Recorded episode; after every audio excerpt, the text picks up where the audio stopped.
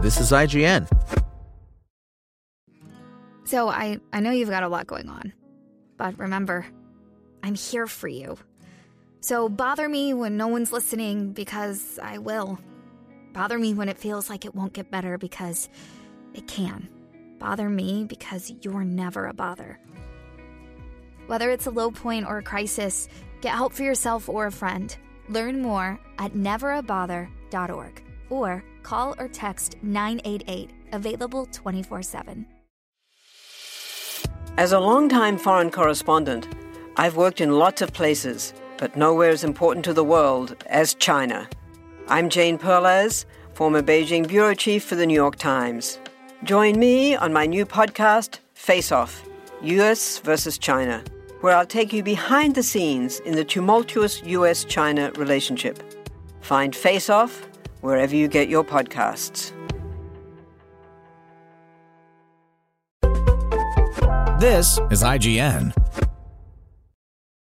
Arkham Horror Mother's Embrace Review by Jared Green. Considering how popular the Cthulhu mythos has been in recent years, it's a cosmic mystery why it took so long for the venerable Arkham Horror board game series to get its first video game adaptation. That makes it even more of a shame that Arkham Horror Mother's Embrace gives it such a middling digital debut. Its particular take on Lovecraftian horror feels faithful in the details but uninterested in challenging some of its own troubling preconceptions, or even being very scary. Couple that with softball puzzles and pushover combat encounters, and this dark ritual feels largely harmless. Mother's Embrace is an adventure game structured like most Arkham themed card or board games. You control a group of investigators who hop between Prohibition era locales like prestigious universities and old spooky buildings in search of clues. Solving the great mystery of a weird and wondrous force that threatens all of reality without being consumed by it yourself requires a balance of both physical and mental fortitude, but every move forces you to make tough choices that look to disrupt that balance,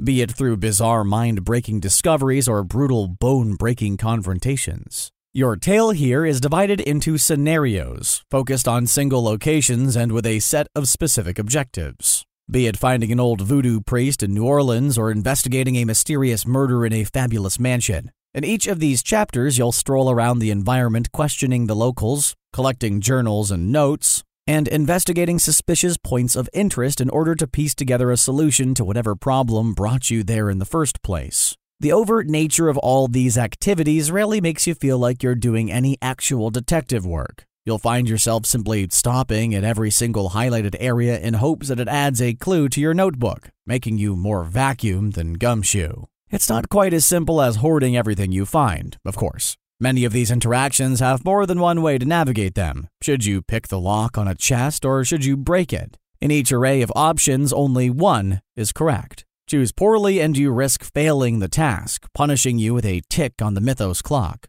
which hangs in the top right corner as a mechanical manifestation of existential dread. After five ticks, the clock strikes midnight, and the old god sends you a stirred message in the form of combat debuffs, forcing sanity skill checks on the spot, or stealing items out of your inventory, to name a few. This adds an element of risk to searching a new location, but the consequences were never harsh enough to dissuade me from always giving each choice a shot. Depending on the investigators in your party, you may not have to pay the cost of failing them at all. Each one has their own specialties. Scientist Kate Winthrop excels when tasks involve searching, while federal agent Roland Banks knows his way around logic puzzles and will drop a hint pointing towards the right answer when these complex interactions arise. Their strengths are best treated as random bonuses, though, as there is no indication of the kinds of interactions you'll encounter in any given area, and therefore no real way to plan a party composition around succeeding at them with any regularity. Where party organization really matters most is when the snooping stops and the shooting starts.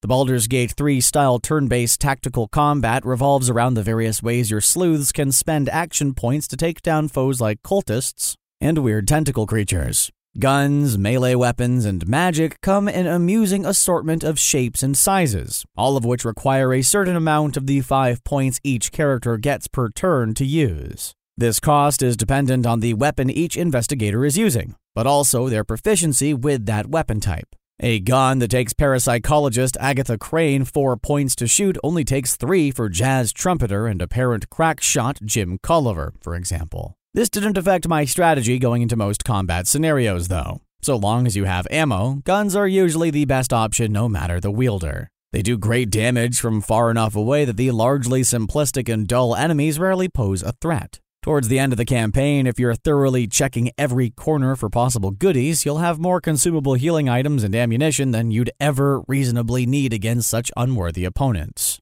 The only real worry is instead the aforementioned Mythos clock, which ticks with every combat round, serving to make the rare tough encounter a bit more ferocious, but not enough to make them any more interesting. So, with maintaining the body being a fairly simple task, managing sanity proved to be the biggest challenge in Mother's Embrace. You take sanity checks on a majority of interactions you make, tests of your investigator's mental fortitude that will harm their mind if they fail. Some of these checks seem reasonably disturbing, like coming across a dead body resting on a glyph drawn in its own blood. However, many of them instead stretch your suspension of disbelief a little too far. Why would the fibers of my mind be fraying when I read that a body has gone missing from a graveyard in the newspaper? If any investigator's sanity meter drops to zero, then they gain a trauma, a debuff that cripples them permanently, or until you let them rest at your headquarters between scenarios. Each investigator has their own list of possible traumas, and as they pile up, they can become real detriments.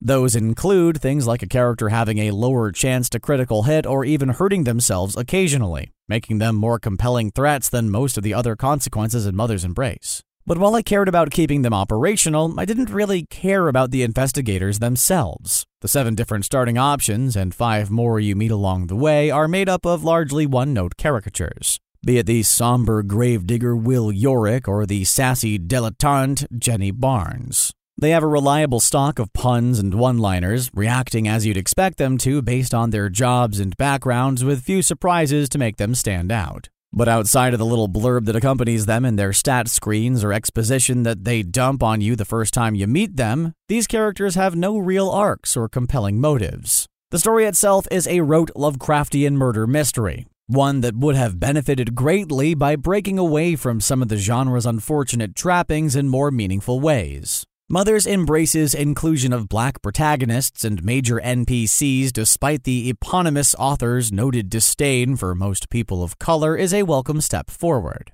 But not a big enough one to also include a less harmful depiction of mental health issues and those struggling with them. Its depiction of patients in asylums lacks nuance, reducing them to either blubbering husks or violent monsters with little in between, and only serves to further isolate people in the real world who may suffer from non old one related mental illness. Even when the story is at its most serviceable, all the gore and intrigue of its gruesome events are taken at face value, with almost no examination of its themes for something deeper or as a metaphor for the human condition, as the best Cthulhu stories usually do. But while the story itself is only skin deep, it at least looks great while telling it. Apart from some very generic animations both in combat and during exploration, the costumes and character designs really stand out. And the use of color and lighting does a great job of setting the otherworldly mood, especially towards the end of its six or so hour adventure. You can replay Mother's Embrace after your first playthrough with a new starting investigator as well, but there's not much reason to do so as nothing significant will change besides some dialogue. The verdict Arkham Horror Mother's Embrace is a passable translation of the mythos that board games, books, and graphic novels have been telling and retelling for decades, but stops just short of making it feel new or modern. That goes doubly for the repetitive and simple combat it throws at you between sections of uninspired detective work. So while I hoped this might sate my Lovecraftian hunger for an Arkham Horror video game, Mother's Embrace left that digital void disappointingly empty. Arkham Horror Mother's Embrace gets a mediocre 5 out of 10. Spoken Layer. Hello, it is your partner Big Boy, interested in giving back to your community while making new connections in your neighborhood. Introducing Neighbor to Neighbor, a California volunteers network that empowers you to take action, contribute to local needs, and be a part of something bigger than yourself. Visit c8neighbors.com to learn more about how you can get to know your neighbor and strengthen your community. Neighbor to Neighbor, it takes a neighborhood. Hello.